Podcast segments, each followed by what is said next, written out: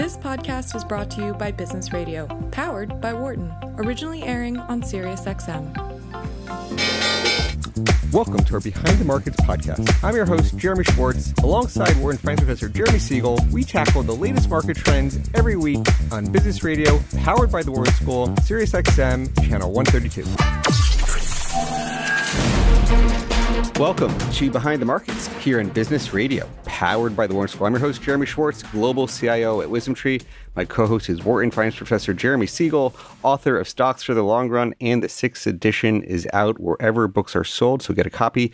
Uh, I'm reg- registered representative of Foreside Fund Services. Professor Siegel is a senior advisor to WisdomTree. The discussion is not tied to the offer or sale of any investment products. The views our guests are their own and not those of WisdomTree. We are back live on campus today. We're broadcasting from the Wharton studio on, on Huntsman Hall. We have a guest here local from Philly, Guy uh, chief in, chief fixed income strategist at Janney Montgomery Scott. Guy, welcome to Wharton. Welcome to Behind the Markets. Thank you very much. Good to be here. Thanks for coming across town. We have Professor Siegel, uh, as always, to kick us off with the show. We have Professor, you've got Powell testifying or, or, on CNBC with some comments and debt ceiling talks, Republicans breaking down right as we're we're going live here. Uh, how are you thinking about the markets?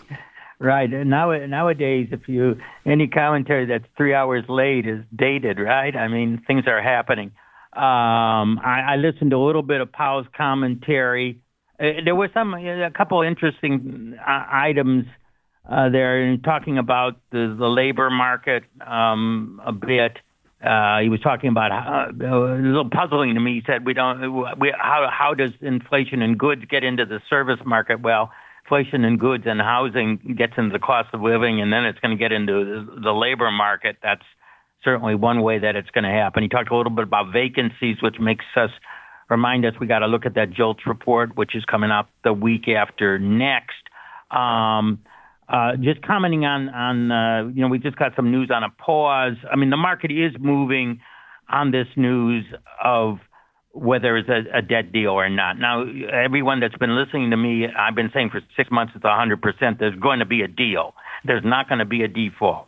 So um, my, my feel, it's sort of interesting because I think what is happening is that no one wants to be short equities or risk assets when the deal is announced because uh, you know it's oh there's going to be a big pop, and so as a result, I think a lot of shorts over the whole week have been covering um, their position, saying, "All right, I'll wait until afterwards." I mean, certainly there's challenges to the equity market, you know, be, beyond that. It's also interesting to me how yields have firmed up. I mean, will there be a lot of debt that will be issued? Um, uh, or will you know, and as a result of the debt ceiling going up, will there be a lot of uh, you know treasury auctions near term?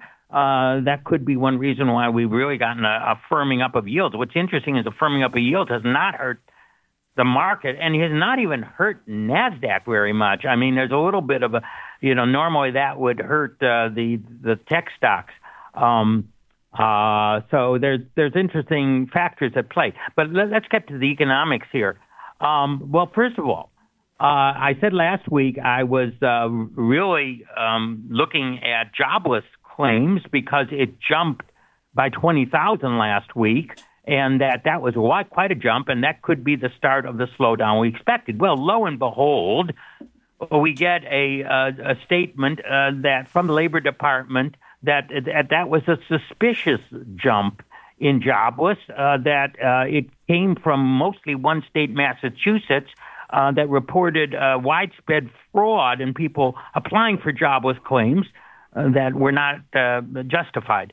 So, so um, uh, that that's why you have to be so careful about this data. So now jobless claims came back down to the 240 that they were before they jumped to 260 uh, on uh, on Thursday's report. Now the the trend is still upward on jobless claims. So I mean, but but certainly we didn't get a confirmation in any sense of the economy is falling apart. And by, by any means, there is a slowdown, and it's a slow slowdown, um, but uh, n- nothing dramatic yet. The, the real data this week, including you know the, the retail sales and everything else, is coming in um, pretty much on target. Uh, uh, non, you know, uh, an economy that is chugging along at, you know, probably 2% GDP, which is actually well above what uh, the Fed forecast in their March uh, um, um, rating. Now, bottom line is next week, I don't see anything real important. Yeah, we get the PCE, but the truth is you can put that together from the CPI and the PPI. I mean, the real, it's going to be the week after next. That's going to be the big one. Um, and that's because the labor market, I think, is going to dictate pretty much um, what's going to happen in June. I still think there's going to be a pause. The only thing that would not be a pause is a hot labor market report. In particular, seeing um, if that unemployment rate ticks down to you know 3.3 percent or so, which would uh, really show tightness, we you're, you're, the hawks are going to be screaming there, and um, it's going to be a quite an interesting meeting. So I I actually think the labor again the labor market report is going to be more important for the Fed decision um, on um, in in June. Uh, than actually the inflation reports, unless they're you know way out of hand from from what we uh, expect. Of course, we're also going to get that JOLTS report just before we get the, um, the, the the jobless report the week after next. So that's pretty much going to dictate. There'll be a lot of talk now and then. There's a lot of split decisions. Um, we'll talk about that as the time approaches uh, for the June meeting. But the economy chugs. Um, there's there's uh, there's there's no question uh, about that. Um, uh, although I'm going to tell you very honestly, um, I look at sensitive commodity markets. I do not see them going up. Uh, the commodity indices are either stable or in a downtrend.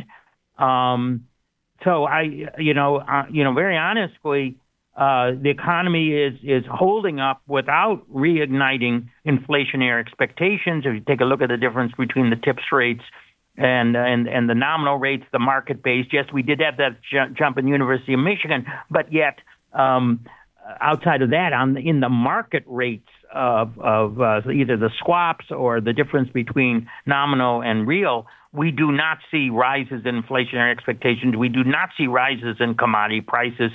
Yes, we had a one month stabilization of housing prices. We'll see how the Case-Shiller shakes out in a couple of weeks. Um, uh, also, um, uh, I guess it would be next week, the last Tuesday of the month. But we we will. It looks like it might have stabilized, but um, uh, I, I don't see anything that uh, what, what's going to be inflationary pressure is still going to be services ex rent uh, because of how slow inflation moves into that sector. Um, but I would say that uh, I'm I'm really looking the labor market report, the JOLTS report that comes before it, uh, because vacancies has just been announced by Powell, something he's looking at, and he does quote JOLTS. Again, we will get the jobless claims next Thursday. Uh, also, uh, see whether it retrends upward or not. Um, but uh, labor market, to me, is the key to whether the Fed uh, decides to move. I, I still, I would say the odds are still two to one against it. Um, if we get a, a cooler labor market, and if the unemployment rate goes back to three five, and jobless uh, uh, and payroll growth goes down to 100 to 125 or even lower, I, I think that uh, Powell will hold. Um, even though there might be some dissents on the other side. A hot labor market report, though, is really going to be, um, you know, uh, food for the hawks uh, they're going to get the CPI on the first day of their meeting, and uh, you know they'll look at that and, and and start arguing. It could be one of the most um, contentious meetings uh, that we've had in a long time. And by the way, at this point, I expect a dissent on one side or the other um, for the first time in a year and a half in that uh, June meeting, because I know there seems to be a lot of uh, disagreement uh, um, voiced by uh, Fed members. We're going to be going into all these issues with Guy LeBas here just a moment. But I saw Guy, you, you shaking your head on the first comment on interest rates rising on the debt issuance. Do you want to provide any comments on that or any other thing else that you you heard? Yeah. So at some point, the debt ceiling gets lifted or suspended, and that's probably, I'll call it an early June theme. It looks like, in order to replenish the Treasury's general account, as well as to cover some of the extraordinary measures that Treasury Department has uh, instituted over the last couple of months or so, they're going to need about 0.9 to maybe on the high side about 1.1 trillion dollars of bill issuance. That's going to take place over a period of 3 months. And I suspect what we're going to see is drains out of the Fed's reverse repo program, the RRP, which has grown so large because money market funds haven't had treasury bills to be able to buy. So we'll probably see drains out of that and into bill purchases. And that's going to affect things like relative value of short term fixed income instruments, but it really shouldn't have much impact out further on the yield curve. I think we've got a couple things going on, and one of that is some repricing over the uh, the path of Fed funds, and I think that was in response to uh, Lori Logan from the Dallas Fed. Her comments uh, yesterday, or perhaps the day before, I believe, which were a little bit on the hawkish side, surprisingly, given what uh, what Logan has yeah. said in recent months. Yeah, and let me let me comment on that. Yeah, the, you, are right. There might be just uh, an offset on, on the repos and not uh, not affecting those those long terms. Uh, I uh, one thing, and I think actually Powell mentioned it in, in some of the news conference. The Fed funds futures, as we pointed out, is not an unbiased estimate of what those future Fed funds. I'm I'm looking right now uh, at the um, uh, futures uh, for December, I get 469 right at this moment. Uh, I think there's a bias downward because risk premiums of 20 to 25 basis points. So it's really um, looking like uh, not even one cut in the expectation. Now, what I think, what I think the risks are, and yes, the consumer is very, very strong, is, strong. Um, I think that a negative payroll, the headline that that'll produce, the political pressures that that'll produce it once we get negative, and if if if it does happen, I do expect one or two of them to come in. Um, is is going to put pressure on the Fed uh, to uh, uh, reduce it given that the commodity prices, given the back end of those rental rates that are so lagged, are going to go into the statistics later uh, this year, as Powell has said now many times and said again today, actually, um, uh, that we're going we're going to get the finally get that that rental down in there. So as a result, I you know my my feeling is. Uh, that uh, although you know they're all saying we're not going to reduce the pressures um, you know, uh, uh, you know, there's that. Uh, well, Ernest Ernest Hemingway was once said, "How did you go bankrupt?" He said, "Gradually, and then suddenly." Um, this is what could happen to this economy. Um, the consumer can be strong until he and she is are weak. Um, and they said, "Oh my God, you know, negative payroll. Maybe I can't get a job."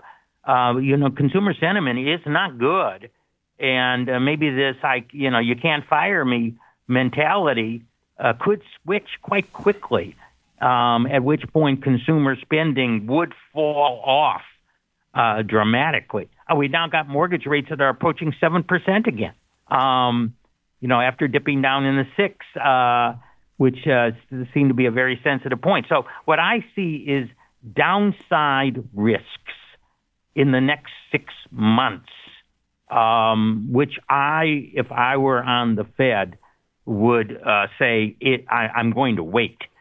Um, and then if I see those downside risks really materialize, uh, I would seriously then consider those uh, uh, rate cuts. That would be my position. Yeah, and I'm with you on the, the theme about downside economic risks.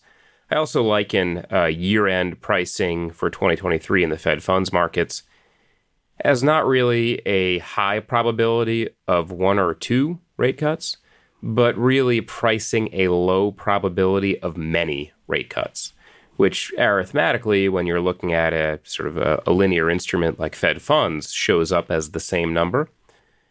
But I think a few things are priced in, or at least downside worries there. Uh, one, though, again, I find the probability relatively low, is a more material breakdown in the health of the regional banking sector, which requires more concerted action from the Federal Reserve. So I suspect there's a small chance of that priced in as well.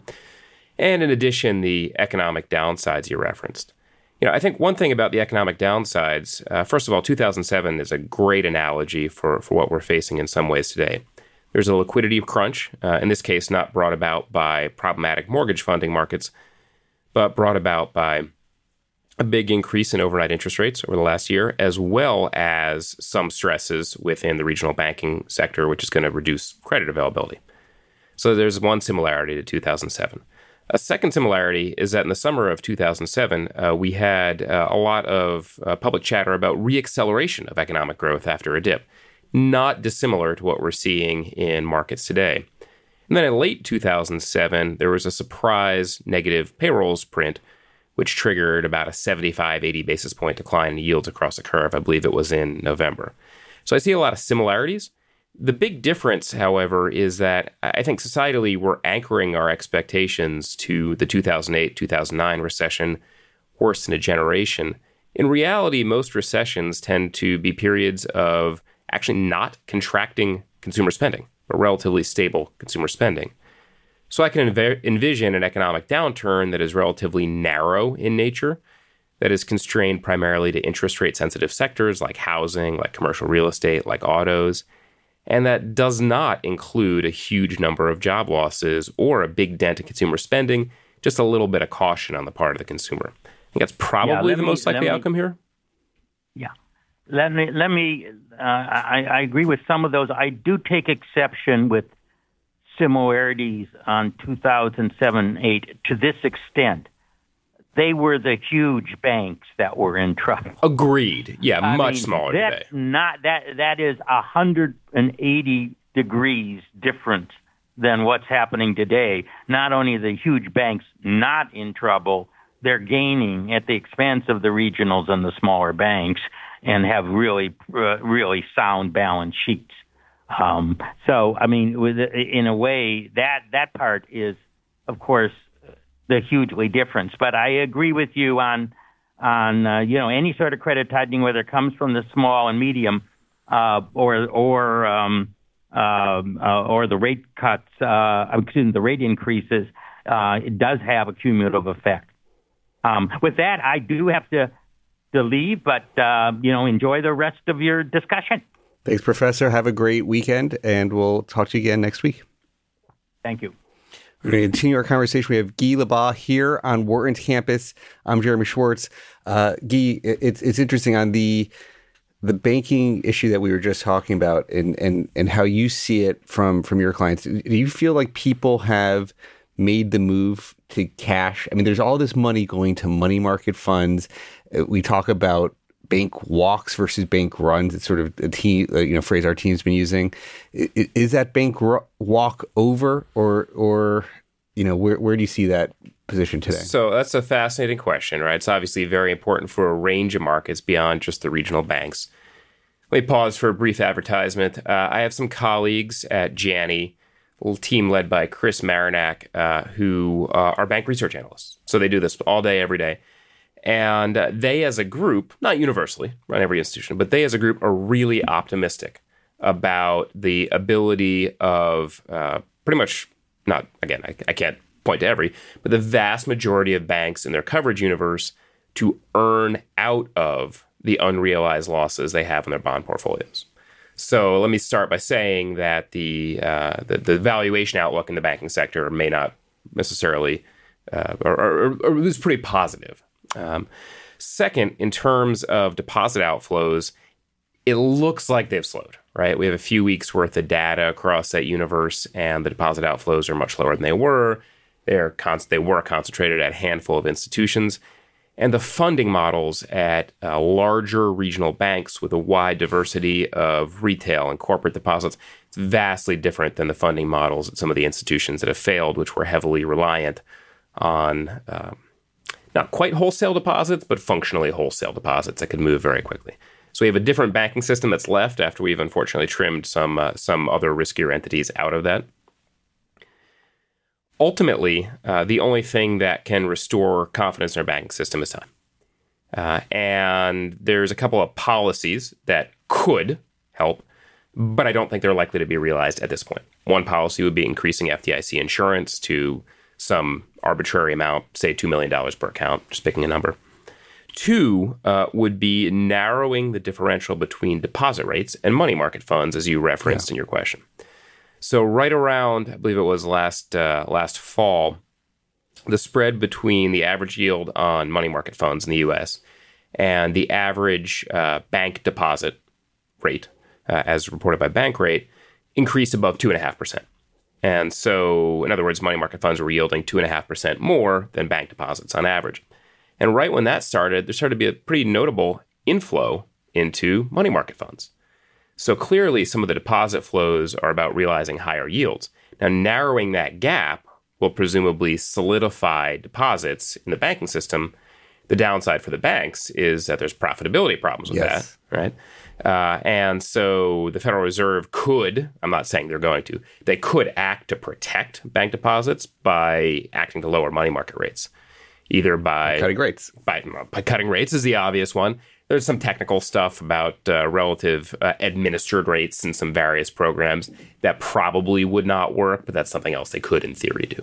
it, it is. It, it's fascinating. It, this is not one of the easiest things to get data on. Like, what is the, or, or maybe the, I'm looking at the wrong places. Like, what is the average bank paying on their checking accounts, and th- that that that profitability. I mean, we show sort of record gaps in what they're paying, um, sort of four percent type spreads. Like they're only paying on average one when you get close to five.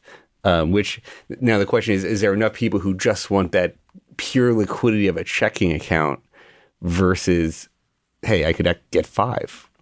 Right, and so uh, there there's obviously a, a large portion of bank deposits that are sticky and almost entirely rate sensitive. And I should warn you here, I used to serve as a, the asset liability officer of a New York based bank before I joined Janney a number of years ago. So this is sort of in my blood. Yeah. Um, and the bank deposit pricing discussion is one of the most critical profit discussions that any bank has. In fact, the big banks have to uh, report to their regulators, predominantly the uh, the uh, Federal Reserve, what their deposit beta is how much they'll adjust deposits in relation to changes in short-term interest rates. Smaller banks and regional banks don't necessarily have to have to pre-report that. But one of the themes about um, deposits is they are for banks. They're sort of a hedge against their bond portfolio. So it's a little bit of a weird way to think about it. But the bigger differential between market interest rates, like money market fund rates, and bank deposit rates the more value that cheap funding to a bank has. So, as interest rates rise and banks in aggregate lose money on their bond portfolios, they also gain money, and I'm using sort of air bunny quotes here by gain because it's not literal cash uh, or valuation. They gain money from the value of their deposits. So, what really changed in March was the deposits shortened up and that value that deposits had suddenly changed, and that's yeah. really what struck struck the banking system so violently. I mean, it's so they're they it, stated it a little differently. Is they hey, the banks aren't going to pay you what you really could get because they're trying to not take advantage, but because people are keeping their deposits sticky without thinking about trying to work their cash harder, or there's not easy ways to pay off treasuries today. There, they will be soon.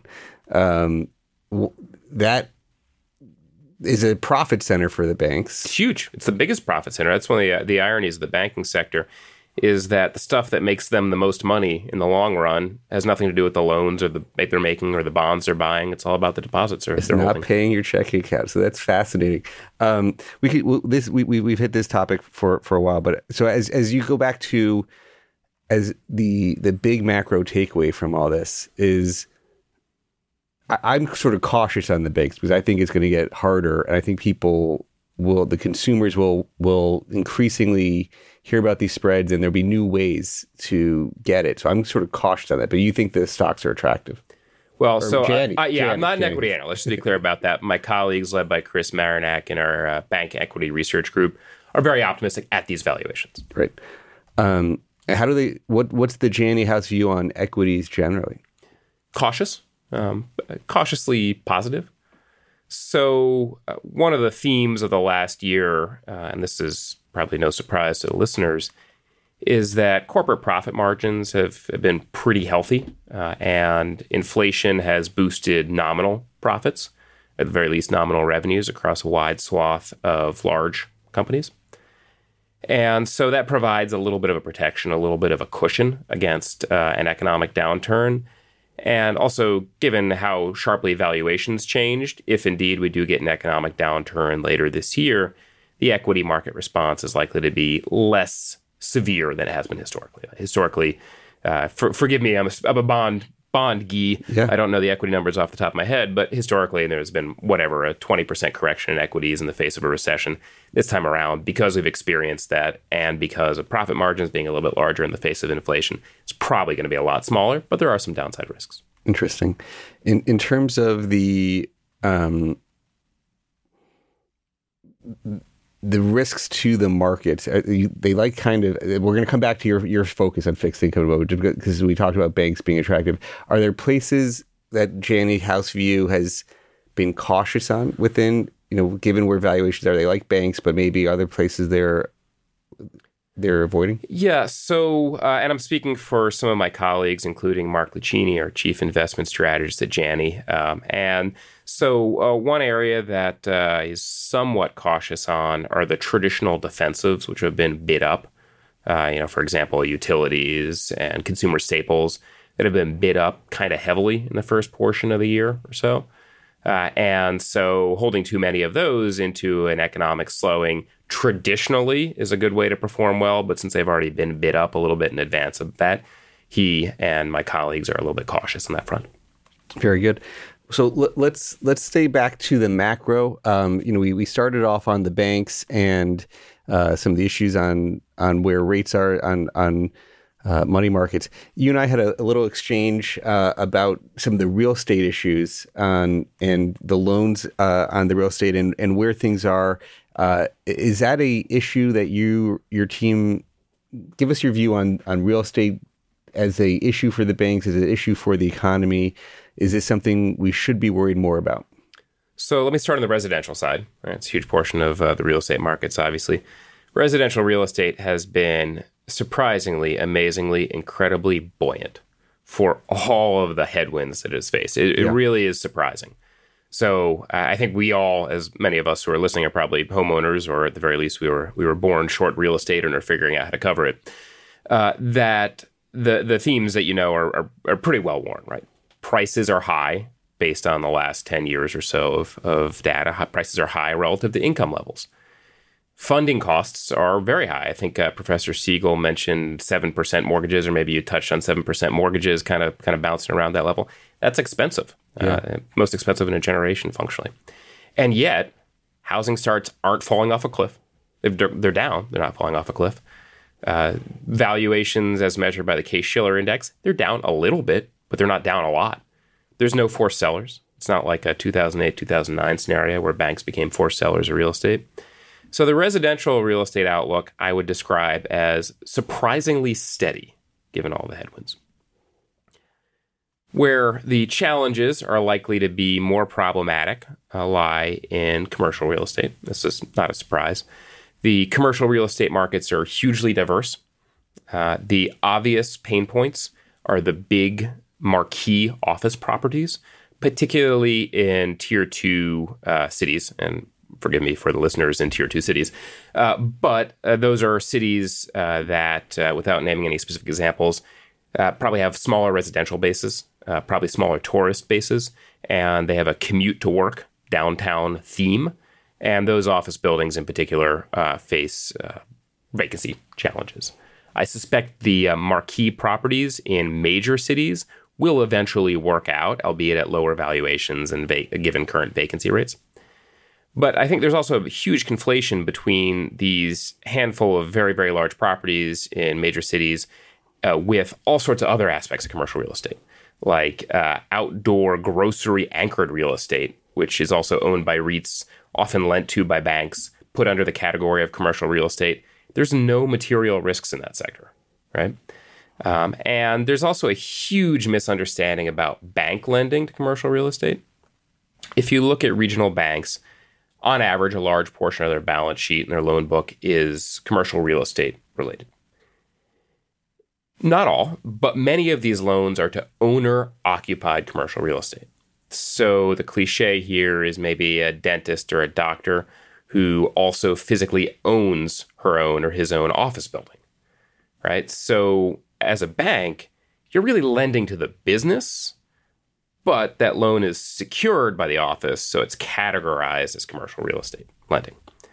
So in the regional and community banking sector, that is a very, very large portion of what's on their balance sheet. It's vastly different from that other example of marquee office buildings, which tend to be owned by REITs and they tend to be financed by the CMBS bond markets rather than direct loans.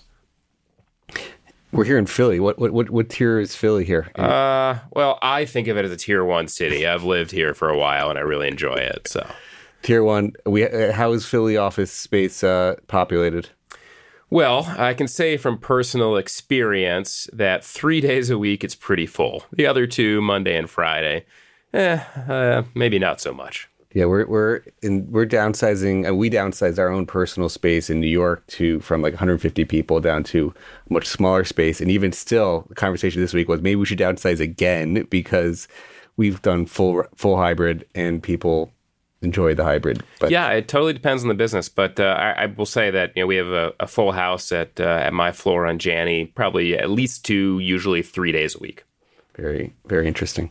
So, Guy, give us your take. You talked a little bit about your recession views. How does that tie into your outlook for interest rates? How you suggest people be thinking about high level fixed income portfolios today? Yeah. So, so there's a little bit of two way risk at the moment. Uh, so it seems that at least in the short term, you know, we're we're kind of building in expectations of maybe more Fed hiking. I don't think it'll actually materialize, but we're building in those expectations, and that could push uh, sh- short to intermediate term rates, call it two to 10 year yields, up a little bit higher than they are right now.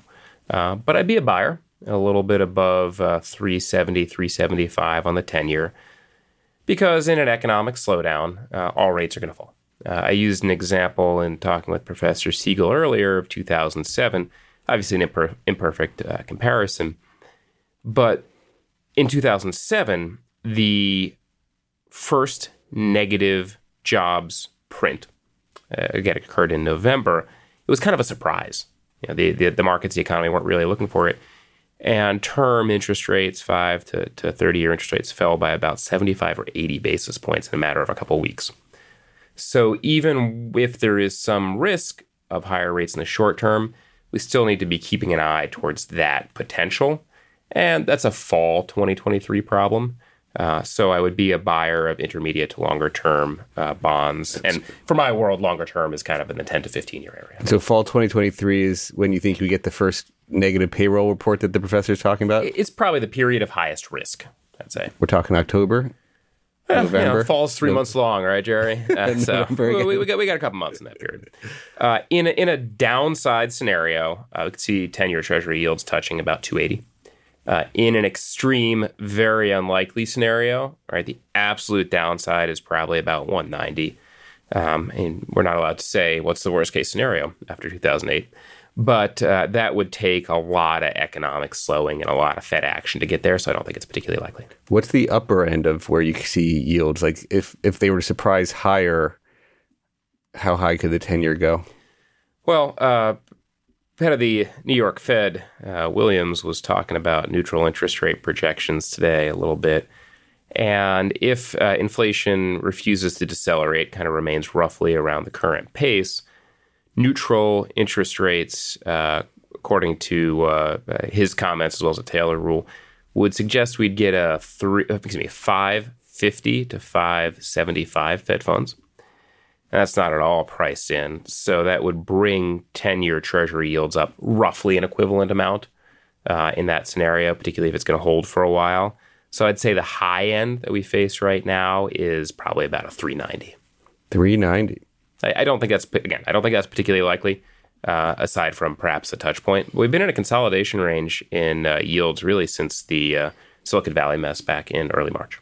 Yeah, we touched over four before, and uh, it, it, it's uh, it's it's been one way down since then. But yeah, it's, it's pretty much. And, and, recall that when we hit our highs in yields for this cycle, uh, so far there have been highs. I suspect they will be the highs for, for the entire cycle. Was right in the midst of uh, the utter breakdown in market functioning in the UK government bond markets. I mean, uh, you can't call a market that swings 50 basis points in yields a day as functional. Right. Yeah, it was interesting. Um, in in terms of those long term tips yields, and, and we've been talking a lot about that on this show. Professor Siegel in Stocks for Long Run, the latest book, talks about the 10 year tips being lower for longer. Um, you know, and, and so you're, you should have slightly, what, maybe like one and a quarter, uh, maybe a little bit higher now. What What's what's the, where, do you have a view on where the 10 year tips settles out? Right. So, so I like to think about uh, tips as a market.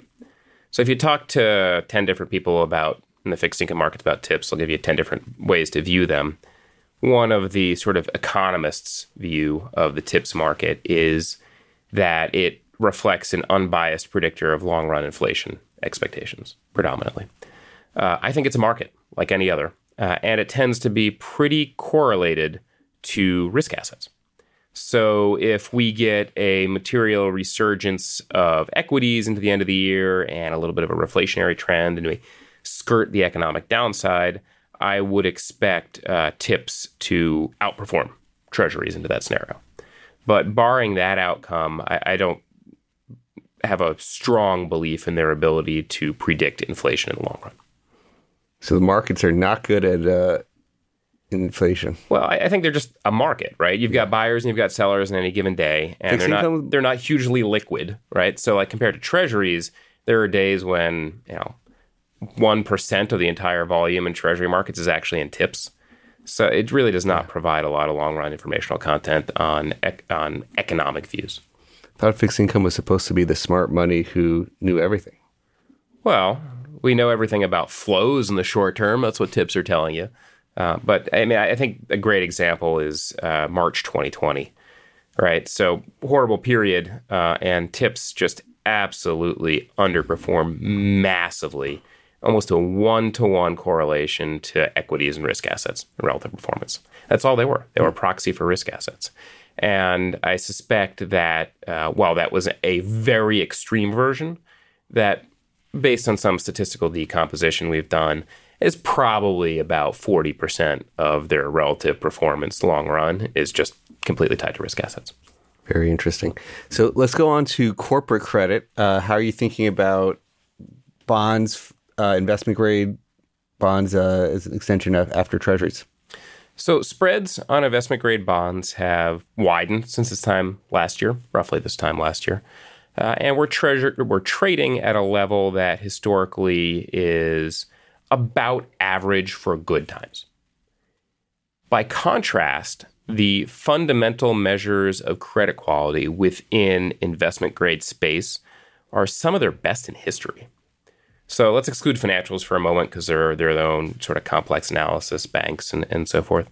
But among non financial companies, the ratio of debt to EBITDA, so just a measure of how much debt they have relative to how much income they, uh, they have to pay off that debt, uh, among investment grade rated companies in the S&P 500, it's at the lowest at history for a late cycle experience right? So we're relatively late in the cycle, the economic cycle. Typically, when that happens, there's a lot of borrowing. Companies are heavily levered. Well, this time around, they're actually pretty lightly levered.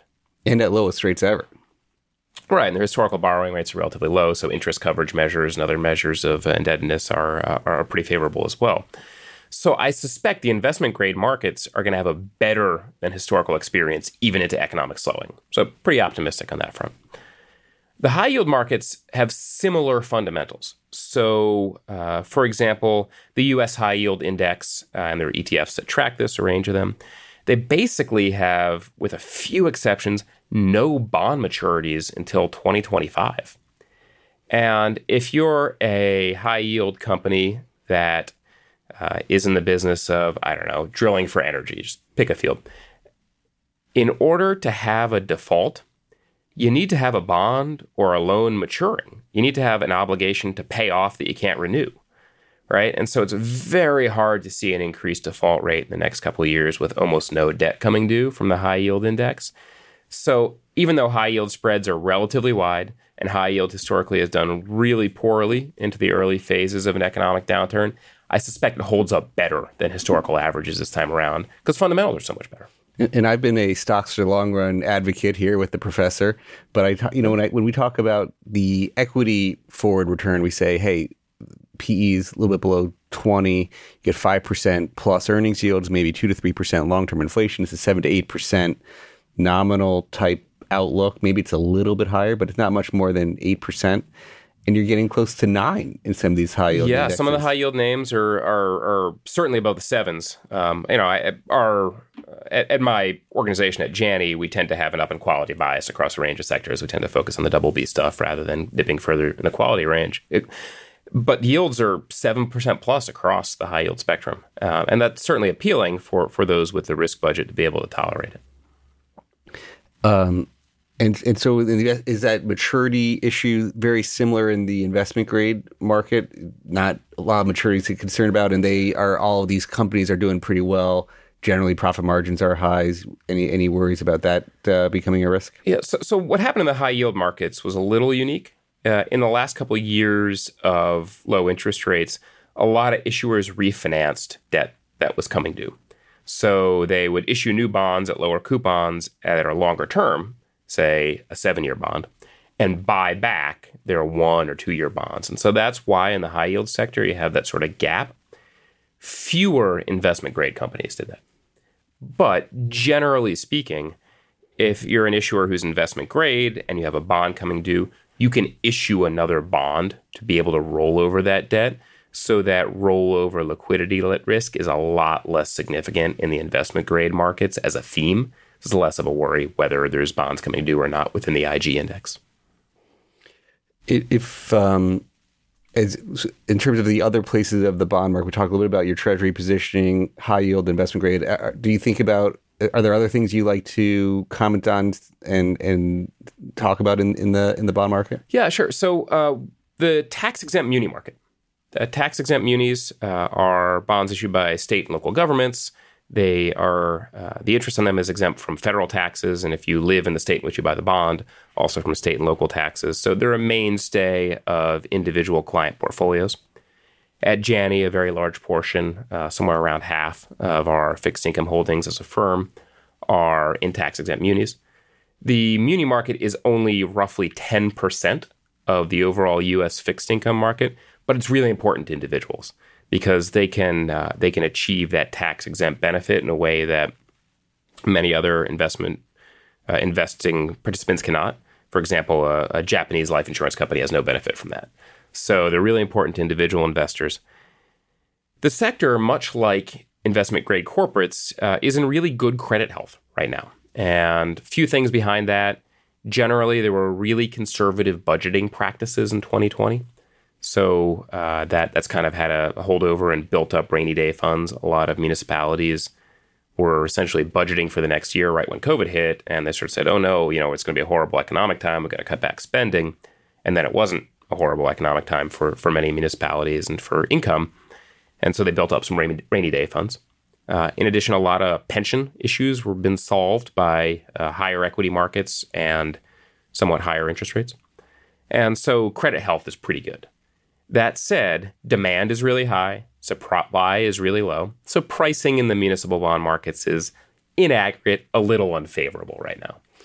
So I'm not especially excited about that market, even though it is really important. One area that I am excited about, uh, and this is another, you know, for those with the risk budget to tolerate it uh, discussion, is the preferred securities markets. Hmm. Coming back to the banks, coming back to the favorable yeah. view on banks that we started off with. Yeah. So, uh, you know, not being an equity person, I, am not equipped to, to share about equity valuations on banks. But preferred valuations on banks are, are pretty good. So the preferred markets, uh, they take a, a wide range of, of themes. They are generally subordinated debt like instruments issued by mostly banks. About 70, 75% of the preferred markets are financials, and they're dominated by big issuers. That sector has a correlation between the stock markets and the bond markets. It tends to be one of the last sectors to recover because it's dominated by a lot of retail participants, and it's one of the riskiest sectors of the fixed income markets. And so, even as interest rates have come down in traditional bonds, the yields and interest rates in the preferred markets have stayed somewhat elevated in the last few months. But if we do generally get sort of sideways to hopefully slightly higher equity markets over the course of the year, I'd expect the preferred sector to do really well. And valuations uh, among regional bank preferreds were hit very, very hard over the course of the last six weeks or so. And so I certainly believe that there are opportunities within that sector. I, unfortunately, by policy, can't mention individual names. Of course. Uh, it's also not a good time to be a hero, but having a sprinkling for those with the risk budget to be able to tolerate uh, in the preferred sector, I think definitely makes sense right now. For for a broad index type concept, h- how much higher are yields than normal? You think in terms of what that opportunity looks like? Yeah, so they're probably about 200 basis points too high. Uh, too high is a subjective judgment. But yields in a lot of instruments in the preferred sector are in the 7 to 8%, even plus range. Uh, and the credit fundamentals of a lot of these issuers uh, are far stronger than that. And uh, in between regional banks or the big banks, is that is there a distinction between those at all? In pricing, yes, yeah, yeah. So, uh, you know, a lot of the regional bank preferreds fell in market value. The preferreds fell in market value by 15, even 25% over the course of the last six weeks or so. They've generally bounced off their lows. Uh, whereas valuations in the big banks in that sector have fallen a fraction of that, yeah. call it about 5% or so in round numbers. There's still opportunities there. Uh, they're just a little bit less obvious. And I'd rather sprinkle some funds around in regional bank preferreds and have a wide range of them than concentrate them in, uh, in a couple of bigger bank preferreds. How much do you look outside the U.S. for fixed income? Is is uh, and certainly uh, in, a lot of people have strong views on the dollar. Uh, and there's different ways you can go overseas, but sort of emerging market debt tends to be some of the highest yields. Uh, some of these these countries can have double digit yields. Uh, any any views or appetite to go abroad? Yeah. So at Janney, we are mostly focused on the U.S. dollar fixed income sectors the vast majority of our clients are uh, they they pay their bills in dollars. So uh, that's that's call it ninety percent of our time and attention. In addition, since 2013, because of changes in bank and later insurance capital regulation around the world, the ties between uh, developed market sovereign bonds have become a lot closer. So a bank can receive the same capital treatment whether they buy a German Bund or a U.S. Treasury and so those have traded a lot more closely, and it's harder to to uh, get a little get incremental value with cross border transactions by choosing, say, a developed market foreign bond. The foreign exchange themes are are dominant in that trade. So if you're hedging the FX, you'll get one performance. If you're not hedging the FX, you'll get a totally different performance, which means it's mostly down to changes in currencies. When it comes to the EM sector, um, I'm very, very cautious there right now. Very cautious. So historically, a rising dollar has been uh, challenging for uh, for EM land. Also, a rising euro in recent years. We seem to be shifting into the reverse of that secularly, and so that probably opens up some opportunities. But there's some huge idiosyncratic risks among the largest EM countries right now. Uh, to name a few, Turkey. Uh, we've seen the uh, the election drama unfold there over the course of the last couple weeks or so. Argentina, uh, if memory serves, the Argentine central bank just raised overnight interest rates to 90 odd percent. And so these sort of high beta emerging market entities are, uh, you know, could dent a broad basket of uh, EM debt pretty significantly. So it's hard to be optimistic on the sector as a whole. Uh, there are probably some uh, specific examples to pick and choose from that are attractive, but a broad uh, EM view is negative. How do you think about geopolitics in some of those conversations? We talked a little bit about the debt ceiling to start, but ge- and politics are coming up in the U.S., but geopolitics are are are the huge issue for emerging markets. What's your what's your view on on the world here? Yeah, I mean that's a very broad question. uh, I'll say that um, you know the economic divergences uh, across currencies across regions that were really prominent, hmm, call it about a year ago, they seem to be coordinating a little bit better. So we had the Eurozone economy at huge risks from energy stuffs about a year ago, whereas the US economy was booming, right? That contrast has kind of gone away. They're now trending a little bit more closely the same direction. The Japanese economy is trending a little bit more positively in range with other developed markets. Uh, the Chinese economy, while not booming, far from it, has uh, recovered nicely after the uh, government induced COVID shutdowns for a couple of years. And so we've got sort of economic growth coordinating across a lot of countries. And I think that'll smooth over quietly a lot of the uh, geopolitical disagreements. Not to be, you know, everything is about money, not to be that that person. But uh, when there are fewer economic divergences across countries, I think there's less a need of a release valve for geopolitical tensions. And hopefully that comes true. That'll be that'll make me happy about human nature over the course of the next six months as well. Teasing out one of our conversations we're going to have next week here on Behind the Markets, we have Corbu's economist Sam Rines. Uh, they do a lot of work on geopolitics. Uh, we'll be talking to Sam. I know both of us uh, are fans of some of their work, and uh, so that, that that is just one one conversation. Do you expect anything out at the G7 next week uh, as Biden goes to Asia? Any any big big stories coming to us? No, I mean, I don't. Doesn't seem like it. Um, you know, one of the the sort of the big geopolitical story that uh, at least is kind of on the back burner for the last couple weeks with the debt ceiling focus has been uh, Biden's attempts to get a one on one meeting with uh, uh, Xi Jinping. And as far as I gather, there hasn't been much progress on that front. And I think that's probably the biggest positive uh, geopolitical touch point that we could see over the course of the next little while. I don't have any insider sense of what that's likely to look like or what the odds of it are. Sort of closing thoughts. Any uh, 30 second wrap up. Any final thoughts you want to convey to our listeners? Yeah. So, very simply, uh, 2023 is a great year to generate income, right? If we're cautiously optimistic on equities, maybe they move up, maybe they move down. If you can get some income generation in that sector, that's a great thing. And I'm biased, but there's a lot of opportunities within the fixed income markets. Interest rates are, based on the last 20 years of history, pretty high right now. I think it's a good time to lock in for you know an intermediate term portfolio. Theme income is back in fixed income. Indeed, uh, it is. Guy LeBas, Janney Montgomery Scott, Chief Fixed Income Strategist here on Wharton Campus. Thank you so much for coming to the studio. Thank you for the chance. Dion Simpkins on the soundboard. Thank you for helping out here. You can listen to us on our Behind the Markets podcast every week. Have a great week, everybody. Thanks for listening to the Behind the Markets podcast. If you want to learn more about WisdomTree, visit wisdomtree.com. You can also follow me on Twitter at Jeremy D. Schwartz. I'd like to thank Patty Hall for producing our live program on SiriusXM channel 132 and our podcast producer Daniel Bruno. Join us next week for another edition of the show. Insight from Business Radio, please visit businessradio.wharton.upenn.edu.